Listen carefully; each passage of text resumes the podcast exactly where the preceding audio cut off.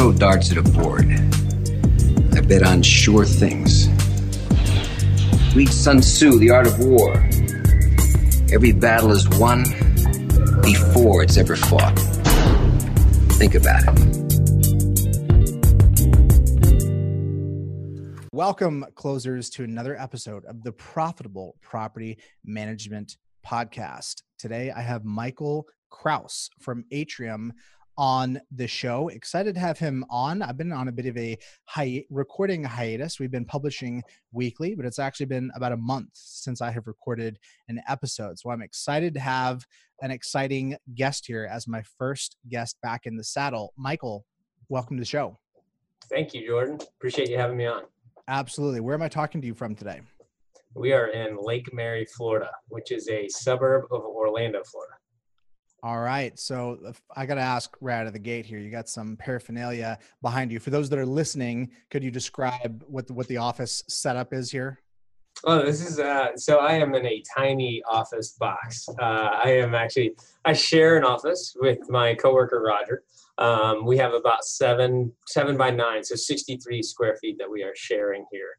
Uh, the paraphernalia in the background. So this is actually one of my favorite uh, items in the office. We have a compilation video that we're making of uh, anytime we get a new owner contract, we we blow this air horn. It's a marine strength air horn, um, and we we tend to startle people. So uh, you might there may have been a couple of clips of that on social media in the past, uh, but at some point there will be a compilation video of people getting the crap scared out of them by the air horn. Uh, some of the other stuff we've got, I got a signed Tom Brady football, or actually no, not Tom Brady.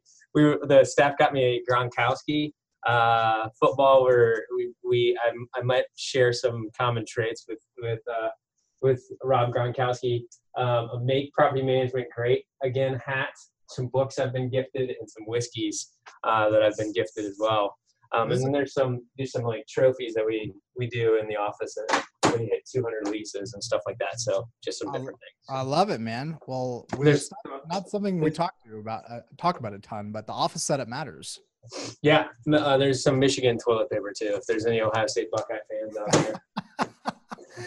well, you you definitely got to own your space, and it looks like you were owning all 60. Do you get all 63 square feet, or do you get 32, a half? I get I get 31 and a half. Yeah. So if, if that's the right amount, 63 square feet, so 31 and a half. Yep. That's all mine.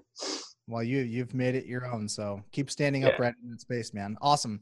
So I'd love to kind of dive in with some background on the company. One of the reasons that I wanted to have you on is because how many years have you been in business now? Uh, we uh, have been basically started our company um, in January 2015. So the company was started back in uh, 2001 um, but we purchased it October 31st of 2014. We really got started January of 2015. So, love it, uh, love it. So you guys yeah. are so kind of newer in the business, but you're running a decent size company. You guys have been pretty aggressive with growth and uh, kind of represent the new school of property management, if you will. So there's going to be some great themes here that we get into. But before diving in, let's just talk background. You just managed that the company had already been around for some time. Talk me through how you you got in. Was it an acquisition? How did you get in? How did you meet your business partner? All that sort of stuff. Yeah. So uh, met my business partner um, actually through his wife. So uh, we were at a charity event, um, and I ran into his wife Monica, um, and we were just networking. Basically, I heard she heard an Ohio State song that I had requested at the piano bar. Um, she said, "You're gonna love my husband." Uh, we went out to dinner. We became fast friends. We we saw eye to eye on a lot of things Ohio State football. Uh, we both liked um, you know, kind of hanging out, having fun. So uh, he owns some investment properties, um, and he would ask me questions. Sunday, we'd be hanging out watching football on the TV in his pool, um, and he'd be asking me questions on this tenant didn't pay rent. I can't get them to. What do I do now? And I'm telling him how to send out a three day. So over time. Um, he just realized that um, you know I was hard. I was working really hard at my job and doing a great job for a, a big property management firm out of Los Angeles um, but he uh, saw value in that, and, and with him owning rental properties, ultimately he wanted to own a property management company. Um, so we went to work trying to find one to buy. Cool thing was he was in small business lending, so he knew how to make the finance side of the acquisition happen. Um, and I was in property management, so I knew how to run the company afterwards. Um, and basically, over the course of the next year or so, we looked at different businesses until we found Atrium. Um, Atrium technically wasn't on the market. Um, Adam had a relationship with the business broker who found the deal at the time, and he had been reached out to by the previous owner of Atrium. Um, and the previous owner said, "Hey, I want to get my business ready to sell in the next five years. Can you help me get everything cleaned up so we can do that?" He said, "Well, I have somebody who's looking right now, you might be willing to buy it from me today." Um, the rest is history. So October 31st, 2014, uh, we closed on the company, um, and January 15th, 2015 I moved back from Boston and, and we hit the ground running. Um, and and started uh, started running Atrium at that point. So um, that's kind of how we, how we got our start. Um, we started out with about 220 doors, um, and today we've grown to right around 1,400 doors um, since that time. Let's talk about so, the type of doors. Give me a unit type breakout. Multifamily? Is it all single? Yeah, um, we have about 500 multifamily. Um, this there's a couple of different um, you know types of multifamily. Um, we call it we like to call it boutique multifamily. Um, those are the the complexes that are generally speaking you know 60 50 to 60 units and under. Um, that that makes up uh, about 250 of those doors. Um, and then we have about another 250 that actually have on-site management. Um, and the fee structure is a little different, so we look at it differently.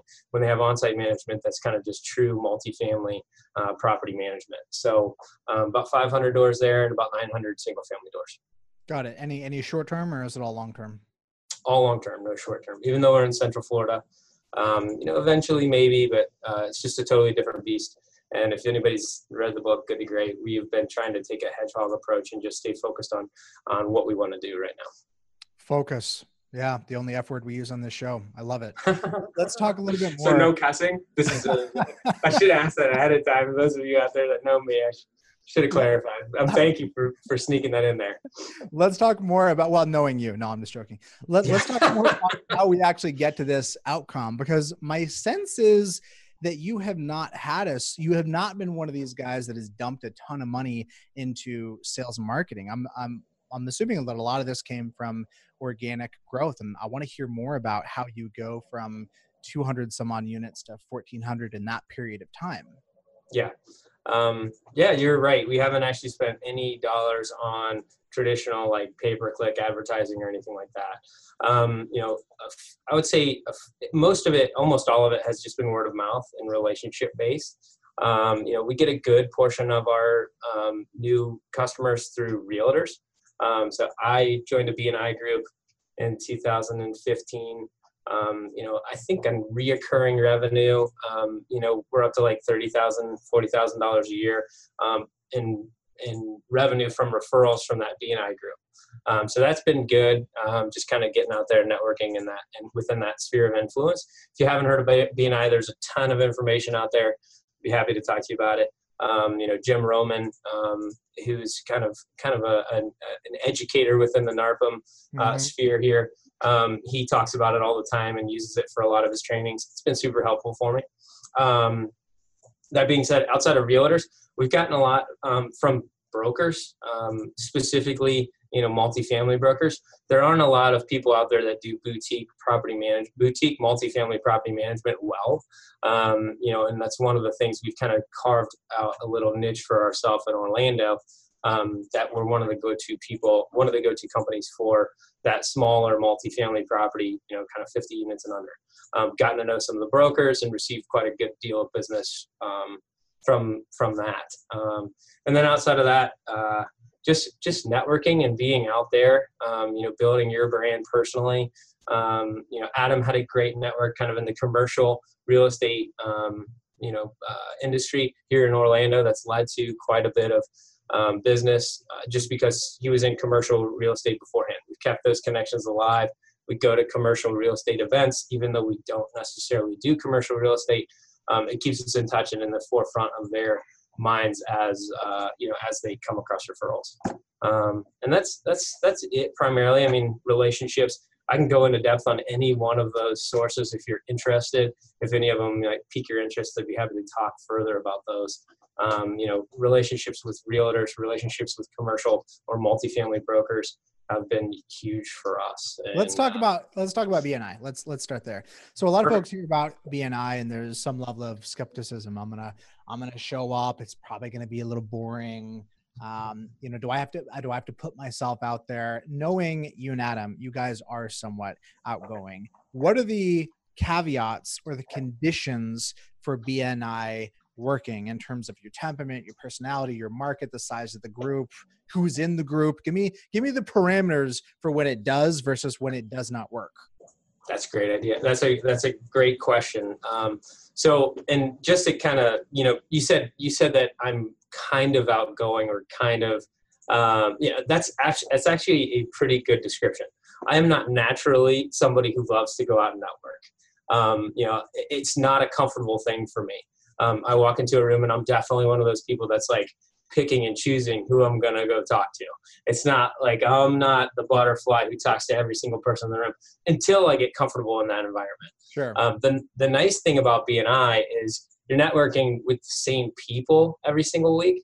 Um, and so you you start to build relationships, and those referrals will build over time. Um, you know there are rules to BNI that some people don't like a lot of people in BNI are either salespeople or business owners, um, and and people don't like having accountability. Um, but for me, it's great because it means every single person. I know every single person in the room is putting work in to get to give and get referrals. Um, there's nobody in the room that's just coasting. If you're coasting in BNI and you're not doing the work, you get kicked out. Um, you know, there's basically some, you know, some. It teaches you to do networking correctly um, from the standpoint of you have um, you have to do in-person meetings. You have to meet with um, you know fellow members of your group once a week or you know on average once a week. Um, you know you have to show up to the meeting. Um, if you've ever been a member of you know your local chamber of commerce or any host of other networking meetings when you go a lot of times you see different faces and it doesn't lend itself to long-term relationships and meaningful connections. Um, and and that's how you make long that's how you get long-term business you know?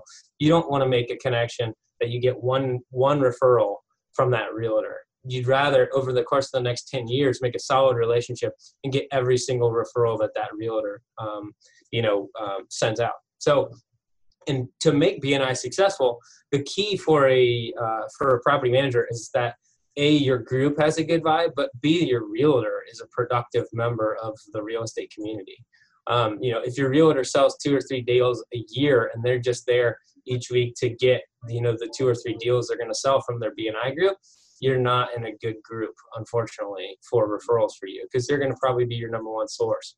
Um, you know, basically, you want a realtor that's got a great attitude, got a great reputation in the community. So if you're getting asked to join a BNI group, that's the first person you should look to. Um, another person that is good for referrals is your uh, insurance broker or your um, or your mortgage broker. Both of those deal with a lot of people in real estate, and so they have referrals. Um, you know, I ended up getting a client that has 24 houses that he rents out from our uh, mortgage broker. That's a pretty good refer- referral. Um, you know, yeah, accountants are good. If you got an accountant that's very active, he's looking at everybody's tax returns. You know, he can say, "Hey, have you thought about property management? Somebody's getting re- ready to retire. They're going to use a property manager. It's perfect." Um, you know, the other the other um, the other person in the group that I actually get a lot of uh, referrals from is our mover. Believe it or not, we have a moving company, and that guy all the time, hey, we can't sell our house. He's just having conversations in the living room with these people about moving their furniture. And you know push comes to shove and they, they say we haven't decided what we're going to do yet with the house. We just got this job offer. You know we're trying to get the move figured out. Um, he's been a great referral source for me also. Um, so that there's a you know i would say mover um, insurance and, and mortgage broker and real estate agent are probably going to be 90% of your leads if you're joining a bni group that doesn't have those think twice look for another one um, if you go in and you don't like the realtor you don't click with the realtor it's probably not going to be a good fit or very productive for you. Um, and then ultimately, you just get out get out of it what you put into it.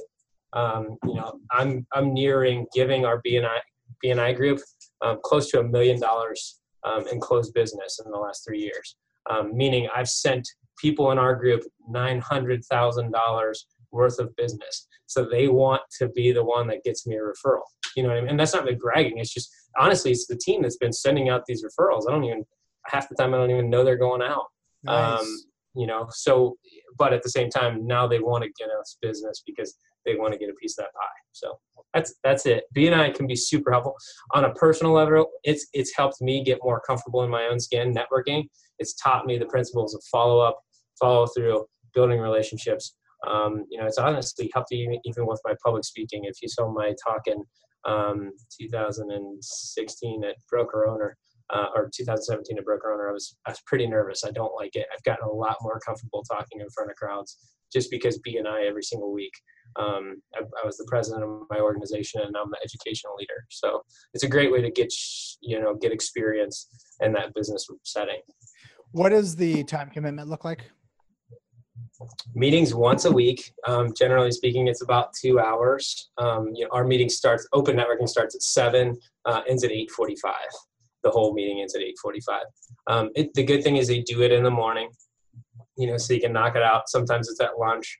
Um, that's the time commitment in terms of the meeting. You are expected to do a one to one per week, which is like a lunch meeting, um, you know, or you could have somebody sit down in your office across the t- desk from you um, and just talk about what's the best way to, to send referrals um, between you and that other person.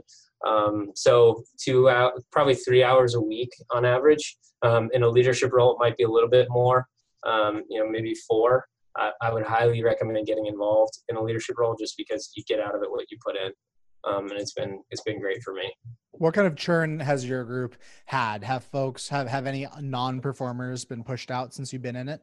Yeah, absolutely. So we started out. I mean, they have a traffic light system, which, without getting into too much depth, it's basically a ranking. Um, and there's red, yellow, red, or I'm sorry, there's green, yellow, red, and gray. If you're in the green or gray or the red or gray, you're out. Like basically, you're on your way out. You've either got to get your score up or you're going to be asked to leave um, or non-renewed. Um, so our group right now has nobody in the red and nobody in the gray. So everybody's in the green or yellow, meaning they're doing everything that they should be doing. Um, and so uh, our churn rate, if I had to take a guess, and I, sorry, I don't know exactly, um, I'd say our churn rate is probably about 25% across the board in BNI. Um, the the standard is you're going to lose about a member a month, so 12 members a year. Um, we have 50 members in my group right now, which is fairly large. Um, I think the average group is probably like 27, 28, something like that. Uh, Jim could probably definitely tell you, Jim Roman. I don't yeah. know the stats exactly, um, but if that were the case, you know, if if it is 27 or 28 and you're expecting 12 a year, I mean, that's close to like a 50% churn. Um, we have a good solid group with people that have been in it for 12, 15 years, some of them. Um, and a lot of those people just don't leave. Um, so we have, I would say we probably have a lower than average churn rate um, of maybe like, you know, 20% or so. And what's the geographic parameters? How, how big does the territory cover? It's a good question. There's no specific parameter. You would want to join one in your area because those same people have joined people you know have joined that group in your area does that make sense like you know you've got a, a plumber and you're in you know you're in downtown you know orlando you're gonna want a plumber that wants to plug into a meeting in downtown Orlando, not in you know Kissimmee that's an hour away or 45 minutes away. They would have joined a group that's in Kissimmee if that's where their business is. Totally makes sense. I love that you've leveraged this strategy. This is probably a shot in the arm for some folks that have dabbled with it. And I love that you're taking it full circle and communicating that you've really reciprocated in a significant way. You haven't been a, a consumer, you've, you've been engaged, and that's a ton of business to have referred out. Realtor relationships are probably the number one place that people's head goes to when they think about growth, when they think about referrals right out of the gate, I'd love to just start talking about, but with talking about the commerce side of it. We had Michael Mayer speak at PM Grow talking about referrals. Kind of his whole shtick was in large part that it's not about the money, it's not about the finances, it's about the relationship, the service quality, the continuity of knowing that if I send you a trusted client, they will be taken care of. What is your view on that? I think BNI is probably a good co- corollary. Do you incentivize realtor referrals, and what's your take on that in general? So we do, um, and when he when he gave that talk, it definitely gave me pause that hey, I might be just throwing money away. so we haven't made any changes Um, you know, but uh, that's not to say it's not the right move. Um, you know, it very well could be. Um, I had a meeting today, actually, coincidentally, um, right at two o'clock this afternoon, just a couple hours ago. Um, and the realtor specifically said to me, you know, for 10 years, I had given business to your company um, with previous ownership, and I never received a referral fee he's like, I've never expected a referral fee. We pay referral fees to him now, and um, you know, we actually pay, pay quite a bit more than industry standard. Um, but he said, it's not why I give you business. The reason I give you business is because you handle the client, you handle my clients with care. You've shown that you care about them. You take, you answer their calls, you answer their questions, um, and so that that's why I send people to you. Um, you know, so that that lends a lot of credibility to uh, what he had said in his talk. Um, that being said, it hasn't been enough for us to change our ways yet. We still we still give away referral fees um, to realtors, and and we, one of the things that we do to take it to another level is a lot of times we'll actually take the check over to the the broker or the realtor in person to show up in their office, mm. um, and that's Touch had point. a pretty good yeah, it's had a good effect not only with that realtor, but you also get to see the other realtors in the office. You know, if somebody asks, "What are you doing?" Oh, I'm dropping off a referral check. They, you know, send us a property management agreement. Um, you know, I heard of somebody doing it, and Adam thinks it's a great. Somebody dropped used to drop off payday bars with their things. It's a little bit cheesy for me, um, but we have we definitely have sent you know gifts to the realtors that send us referrals. Um, just recently, we bought a very nice gift to a, for a realtor. We we sent him a seven hundred and fifty dollars suit um, because oh. we thought it would be yeah. And but those things, I you know, I talked about that in our um, in my talk at um, at the broker owner a couple years ago. Um, you know, those things, those gifts can pay huge dividends. Um, one of the brokers has given us over 200 doors um, you know how like how can how can you pay that back? What would you be willing to spend on google ads um, you know wow. to, to, be able to do that? Yeah. So you can't outgift that kind of stuff. Um, andrew smallwood from uh, FilterEasy recommended a book. If you're thinking about gifting there's a book giftology, called giftology. Yeah. Yeah.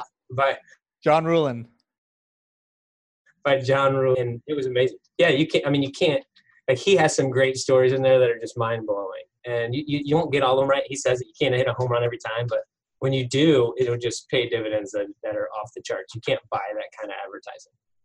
I love it. 200 units from one broker. I mean, that's that's jaw dropping. That kind of impact. Like, so you mentioned with BNI that you have to ha- have people that are doing velocity in the realtor chair, in the, the mortgage officer chair, et cetera. In terms of finding a realtor that can send that kind of a volume, I can't imagine there's a lot of folks in any given market that have that kind of referral capacity and these folk these folks are sought after. Were you finding that you were displacing existing referral relationships that like what were these folks doing before they had a relationship with you? The broker? So um the the one specifically that's given us a lot of doors his his broker is a property manager.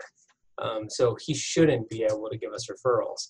Um, but at the same time you know uh, we've developed a relationship and we've become the backup right? And that's resulted in um, you know a, a very good uh, referral source for us. Um, so you don't necessarily need to be the number one, but a lot of times people say, "Hey, I want a couple of referrals." How many times, if, as a property manager, has some? Can you send me some uh, realtors? I want to interview a few of them. You know, how many times have you been interviewed by a potential property owner that is also looking at seven other companies. You know what I mean? Like it happens all the time. So um, seek those brokers out. Um, specifically for us, it's been in that boutique multifamily, you know, um, market where it's just people, uh, just just uh, properties that don't have on-site management.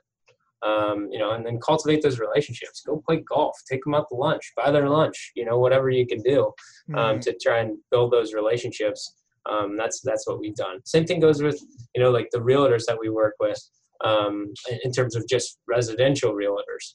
Um, they might they don't do the volume to, to pass you 200 referrals, but they can pass you 10 a year. If you have 10 of those relationships, that's 100 doors. You know, and we we have at least 10 of those realtor relationships with people that you know are doing 5 million, 10 million in sales each year.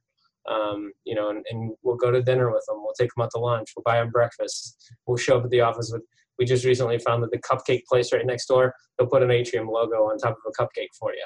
So we drop them, but we dropped it off at seven offices last week to just keep our name in their face.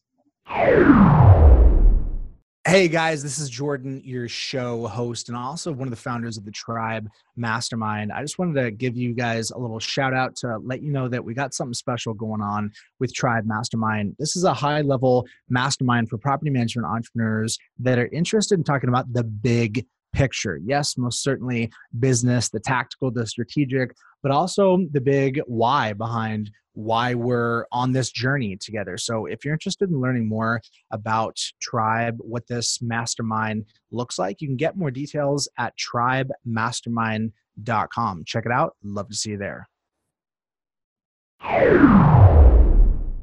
Now, do you have brokerage and what's your take on this whole notion that a lot of folks really glom onto, which is the idea that I won't have a brokerage so that I can get a lot of realtor referrals? What's your take on that? We don't do any sales at Atrium. So we we've kept that same mindset at this point.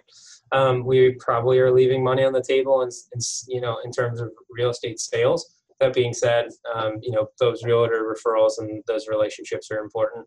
Um, so we kind of subscribe to that mindset whether it's right or wrong that's the way we've always done business so um, we'll we'll keep doing that for the time being at least yeah, I mean, I think it's easier to criticize money being left on the table for companies that are struggling to grow. The kind of growth velocity that you've had, you would kind of be the poster child for actually arguing in favor of that. This is the rare scenario that I think really makes a compelling argument here. In terms of how you have it structured, though, is there any language or understanding around returning deals back at the point that a property that, that a listing goes on the market?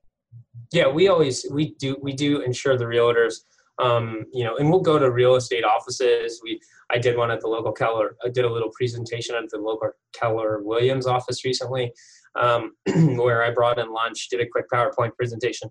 And one of the things we highlight is we don't do sales and we send your clients back. So we notated in an AppFolio who that referral came from, so that when that person, you know, when that tenant puts in notice and the owner says, "Hey, I want to sell," we instantly, you know, try to send it back to that uh, to that realtor. Uh, it works most of the time. Sometimes it doesn't work. Um, a lot of times we get the um, referral because the realtor didn't have wasn't able to sell the property at the price that the owner wanted. Um, so that relationship sometimes is tainted. And we have had owners that said, "I'm not going back to them. They couldn't sell my property." At that point, you you just try to go back to the realtor and say, "You know, I'm really sorry. I tried, but you know, I decided to go with this person." You know, sometimes there, are you know, hey, it's not your fault. As long as you're open and honest with the communication, um, you know, there's nothing you can do. It's out of your control. Sure. Yeah. M- makes sense. So that's really helpful on the growth side. The corollary issue is always how you handle growth internally with operations.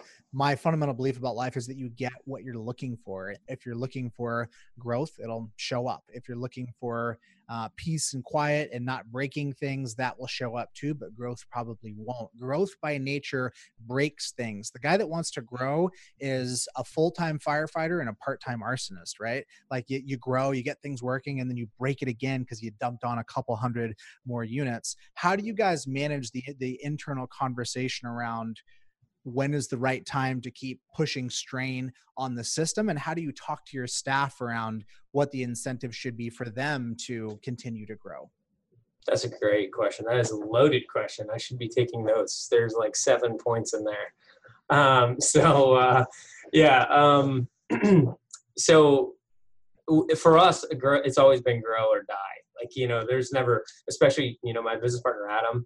Um, you know, when I when we first got Atrium rolling, you know, we were at 220 doors. I remember thinking like, we can't we can't handle this. Like, why do we keep get why do we keep getting more leads and we keep taking them? Like, we can't even handle the ones we have.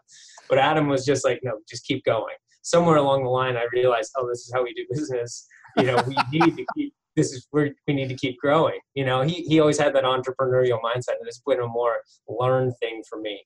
Um, whereas now I'm definitely you know grow or die. Um, so we've been blessed and kind of um, uh, had had uh, had the benefit of some great relationships that we formed through NARPM um, with some people who are further down the line. So I think we've kind of skipped um, some mistakes or some growing pains uh, through the relationships within NARPM.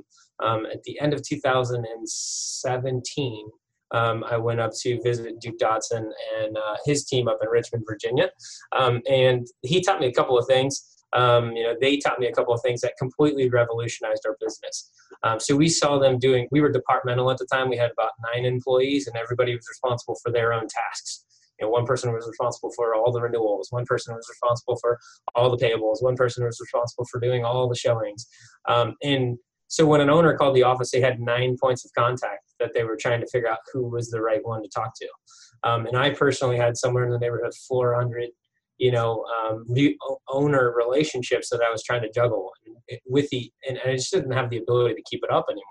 Um, Tim and Duke over at Dodson uh, taught us about you know structuring our teams in what they called pods, and we've adopted that same um, thought process to be able to have a team of three um, which is kind of the makeup of most of the smaller property management companies that run really well and really profitable.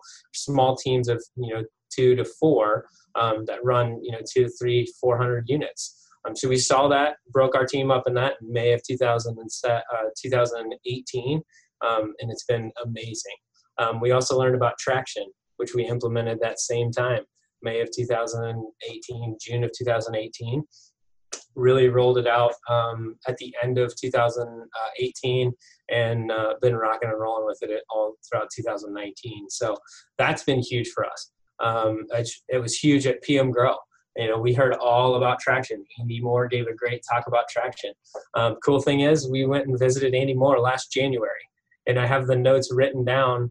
Um, one of the things I wrote on the page that we want to implement in 2018 was traction. It's like bullet point number two um, you know, and we're going down to Andy Moore to see how he runs his team um, because he's very professional, very honest stuff, as you know, as you had him speak at your conference. Absolutely. Um, so those relationships within NARPM that that people who have already done what we wanted to do, Duke's at you know 4,500 doors. You know, um, Andy's business runs like a well-oiled machine. It's super professional. If you ever get down there check it out, um, you know those these were people we wanted to emulate people we just chose to to learn from. Seek out an expert in your field and just go, you know, steal their stuff if they're willing to share. Um, Got it. Thankfully, these guys were. That's so. great. So, we're getting specific and breaking some things down. What is the capacity for a uh, a pod or a squad? Pod team of three for us. Um, we think you know our biggest pod right now has 450 doors. Um, it's a lot of um, boutique multifamily in there. So um, you could you could argue that that's easier than individual. Multi, it, it, you don't even really need to argue it. A group of 15 apartments in a small apartment community is easier to manage than 15 individual houses scattered throughout a you know a 20 mile radius, right? So it is easier to manage, but um, you know I would say max capacity is probably like 350. Um, we haven't pushed it um, in terms of max capacity. We are um, in the process of pushing it and trying to get those up. So, um, but yeah, we have one that's at 450. So some of the benefits here, part of what you're man- mentioning via the story from Duke is the customer experience. There's one point of contact. Let's talk about some of the other dimensions on that though. People get sick, presumably there's more resilience, somebody quits, etc. Give me give me the 411 and some other benefits that you see from adopting this structure lots of benefits. One of the things that you know, one of the things that was immediately um, apparent was we were going to be able to add some type of, type of like progression for our employees to see. Right, we added a layer of management, um, which was a huge benefit to Adam and myself because we no longer became the point of contact for those owners, um, and it's allowed us to kind of step away and work on our business a lot more um, you know the whole traction process. We never could have done that before with the way we were structured because we were, we were just spending so much time you know being a firefighter and putting out those fires personally. We didn't have the time to work on the business. So that's been huge for us. Um, you know it's also given our new entry level position employees um, which are a leasing agent and a maintenance person, a path forward. They can see, you know, if I get to that senior property manager or asset manager level, um, you know, I'm going to a make more money, have more responsibility, eventually maybe run a market. Um, you know, and so those are it's it's been a benefit um, from an employee perspective as well. Um, and it just it, to me like one of the cool things about our industry is you learn so much about so many different things. You know, we've got you know 21 year old kids coming out of UCF that have never owned a house, but they know all about how to repair their house. You know what I mean? You've got kids that are, you know, involved in real estate transactions and now they know how lending works. They know how financing works on properties. They know how to read a cash flow statement that you don't usually get until you're a business owner. Um, you know, so uh, there's a lot of cool experiences that you get um, on those lower levels. Whereas before, when we were departmental, you just stayed in your lane and you didn't learn anything outside of your lane. This you're required to learn so many different positions. So to your point, somebody goes on vacation, you can step right in and say, "Oh, I know how to look this up." You know, yeah, my senior PM's on vacation, but you know, let me answer that for you. I'll look at your statement and tell you what it is. Um, that's the other thing we kind of did was we took away a lot of the fear in dealing with the owners and just gave the you know the, the property owners, the landlords, and kind of gave it to the people. It's had its ups and its downs, but overall, it's a lot better for that owner to be able to call and get a hold of somebody as opposed to having to wait until this person's done showing or gets out of a listing appointment or whatever. Um, mm. so there's been a lot of benefits, um, you know, and, and it just it feels more like a team. It's a great environment. Our employees don't necessarily dread coming to work. I think most of them like coming to work. Um, we've been uh, ranked. Uh, we were fourth last year. I don't know where we end up but, uh, this year, but we're again best places to work with the Orlando Business Journal. Um, you know, so of all uh, of all in all verticals or within property management. Orlando Business Journal, all verticals, uh, micro companies they call us, which is kind of an offensive name, but it's 25 and under. Micro. Nice, nice, nice. Yeah. That's that's hey, that's awesome, man. That's saying something. That's really exciting. Happier people, happier clients. I love that. So just just one point too, and I meant to mention this before. Um, the Orlando Business Journal has been an amazing partner for us. Um, so if you have a local business journal in your city they can be a huge tool for you. Go to their networking events, meet the people on their team. They deal with hundreds of businesses, right? And they have they have the connections in the top levels of those businesses. Get in those doors, especially the ones that relate to you. Every year we sponsor the Residential Real Estate Awards for the Orlando Business Journal.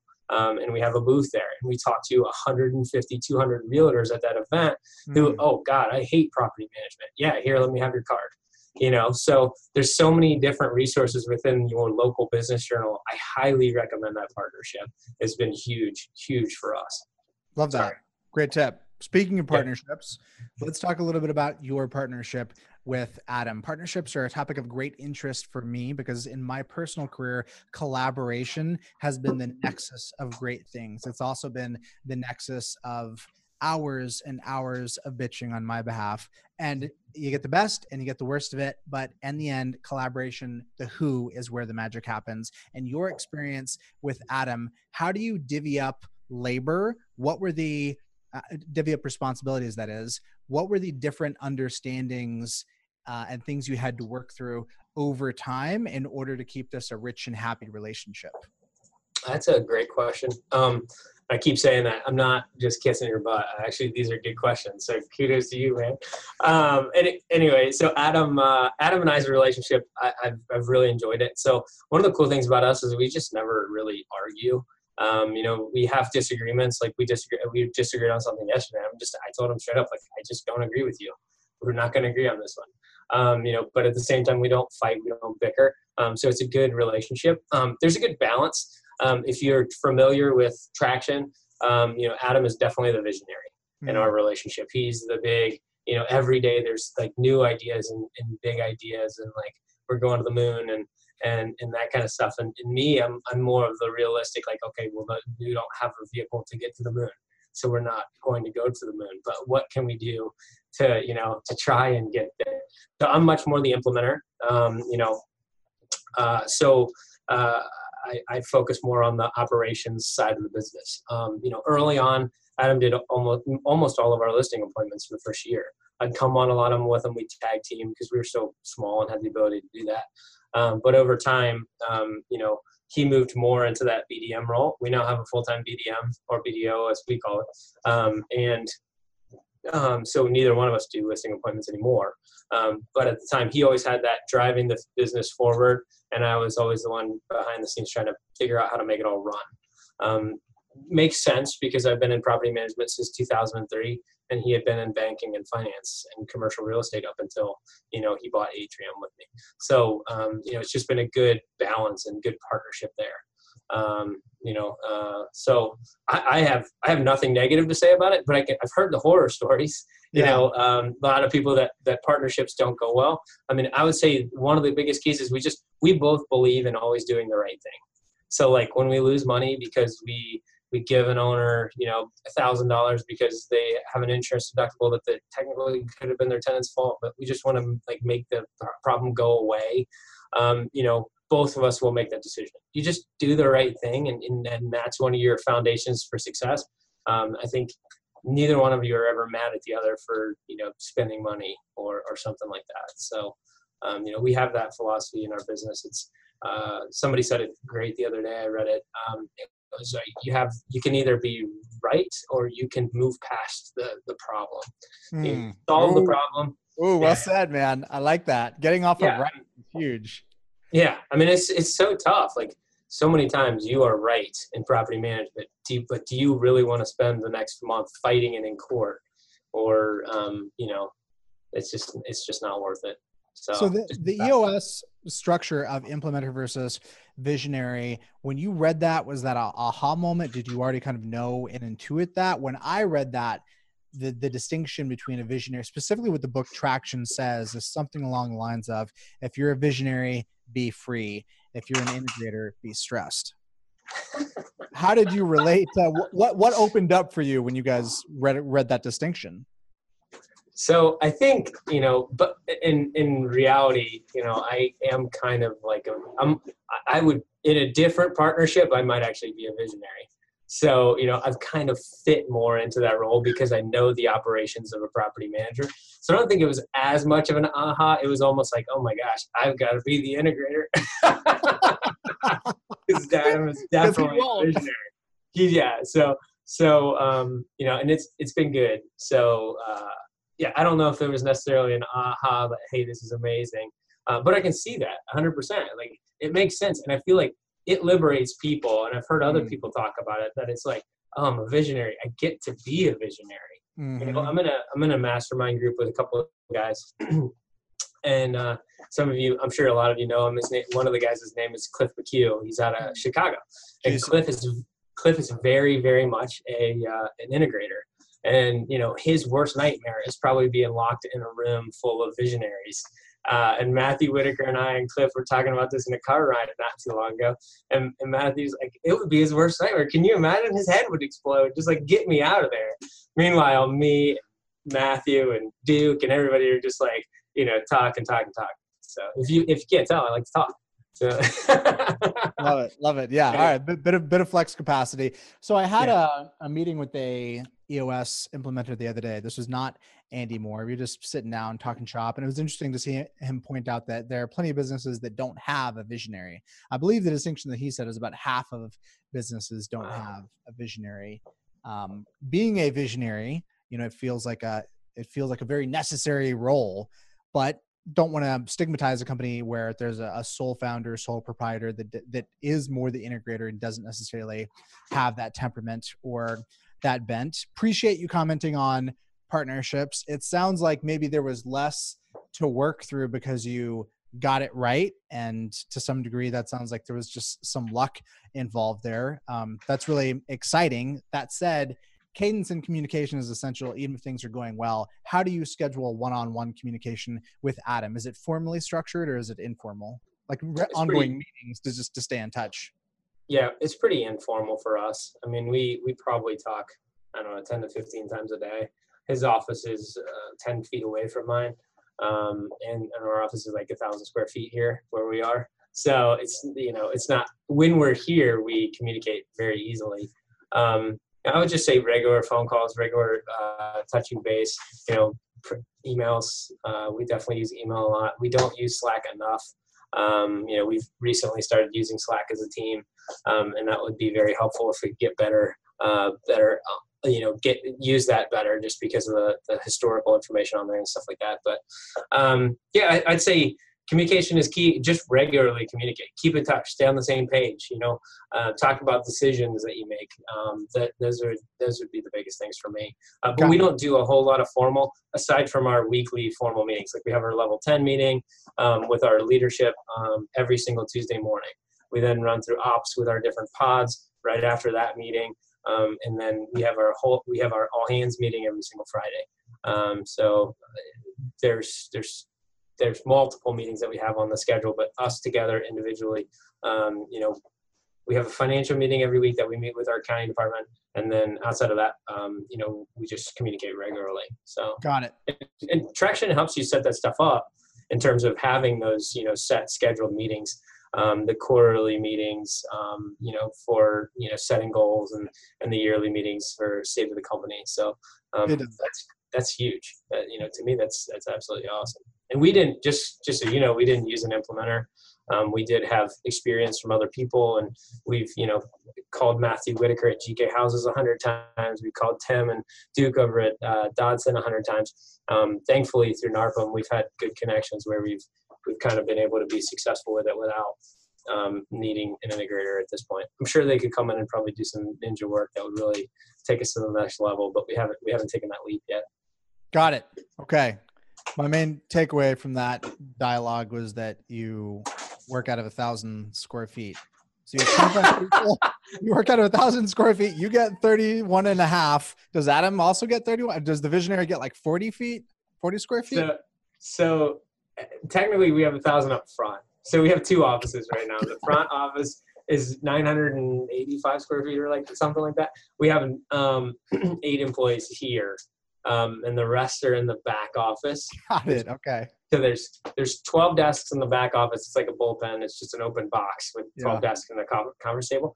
Um, uh, right now, our intern sits at the conference table, and then uh, and then we have on-site employees for maintenance for multifam.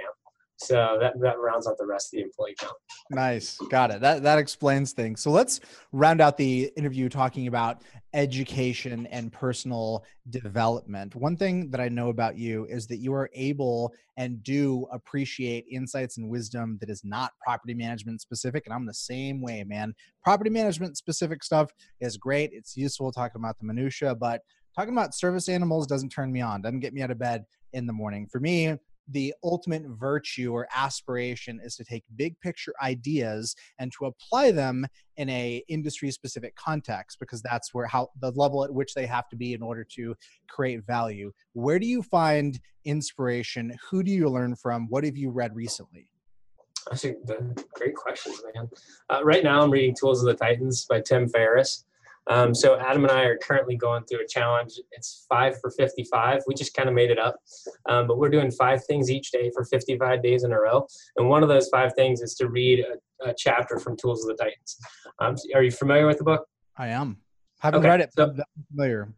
Okay, it's really good. The nice thing is, like, if you're not a reader, which I'm not, not a reader, I listen a lot. I, I listen to books on audiobook from. I just use iTunes.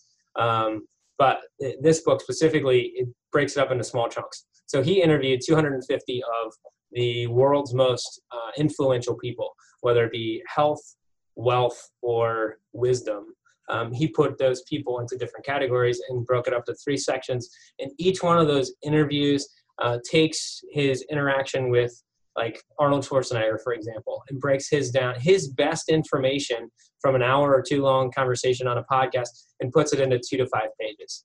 Right. So I don't have to listen to, you know, thousands of hours or read a book by Arnold Schwarzenegger. I get his like cliff notes in two to five pages, and it's super cool. It's been great for us.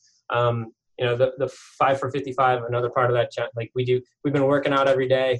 We've been sending a positive message to a friend, family member, coworker every day, following a healthy diet six days a week with one cheat day.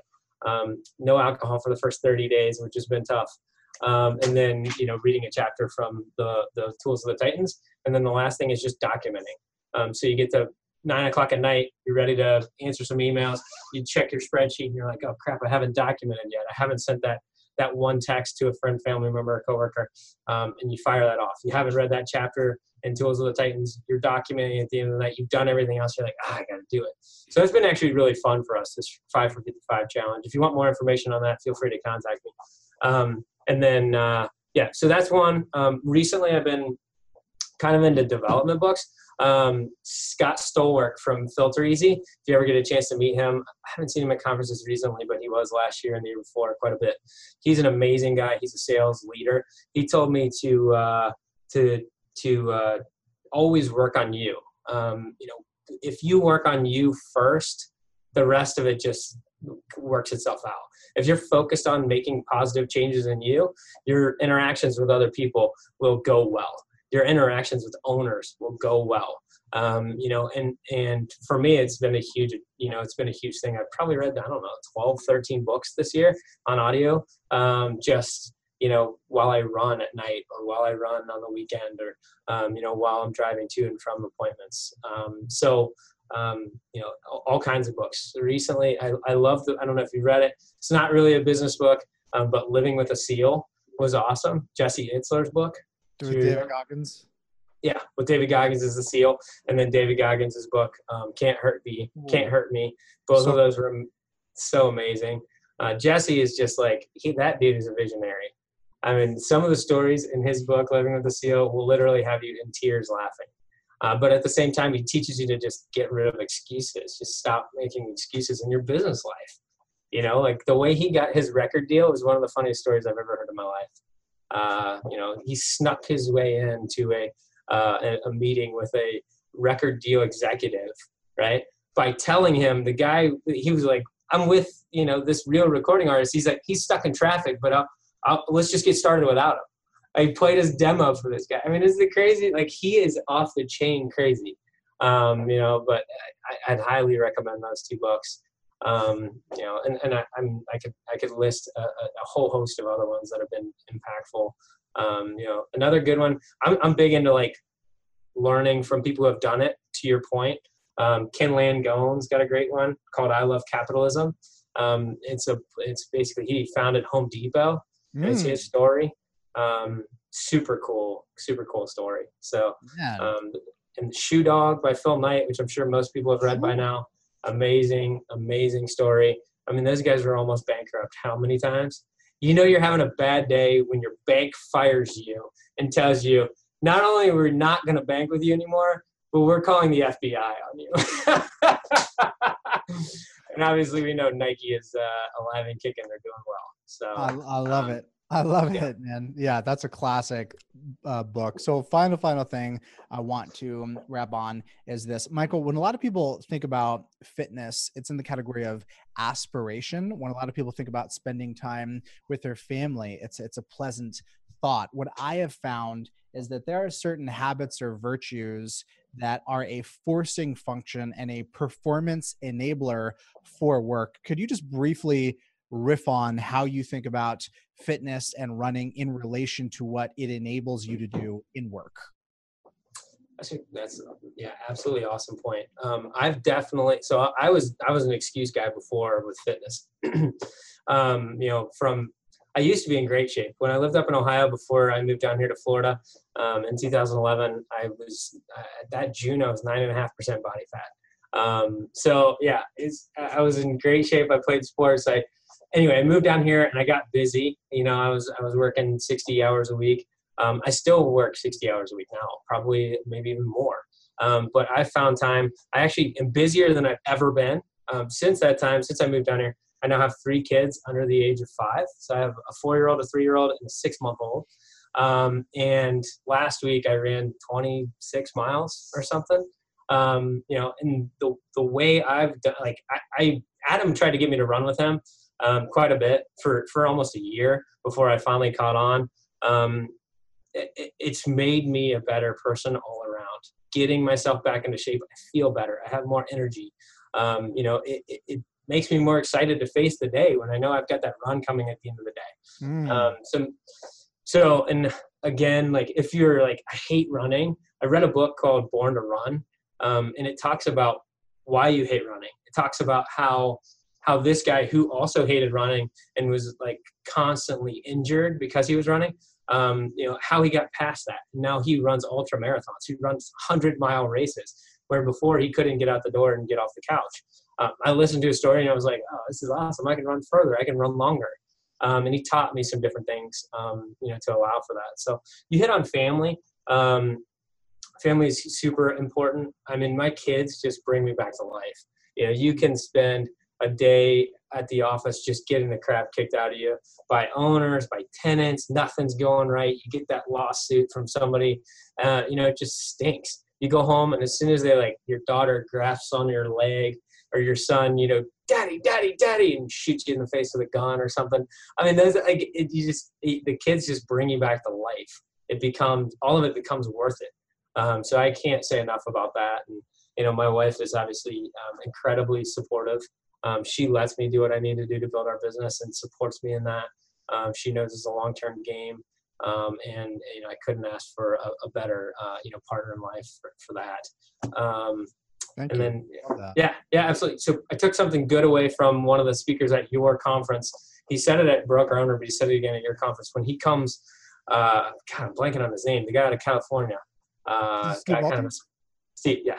So yeah, uh, good call. He um, he said he sits in his driveway every day when he gets home and spends a minute reflecting on how he wants to show up for his wife and kids.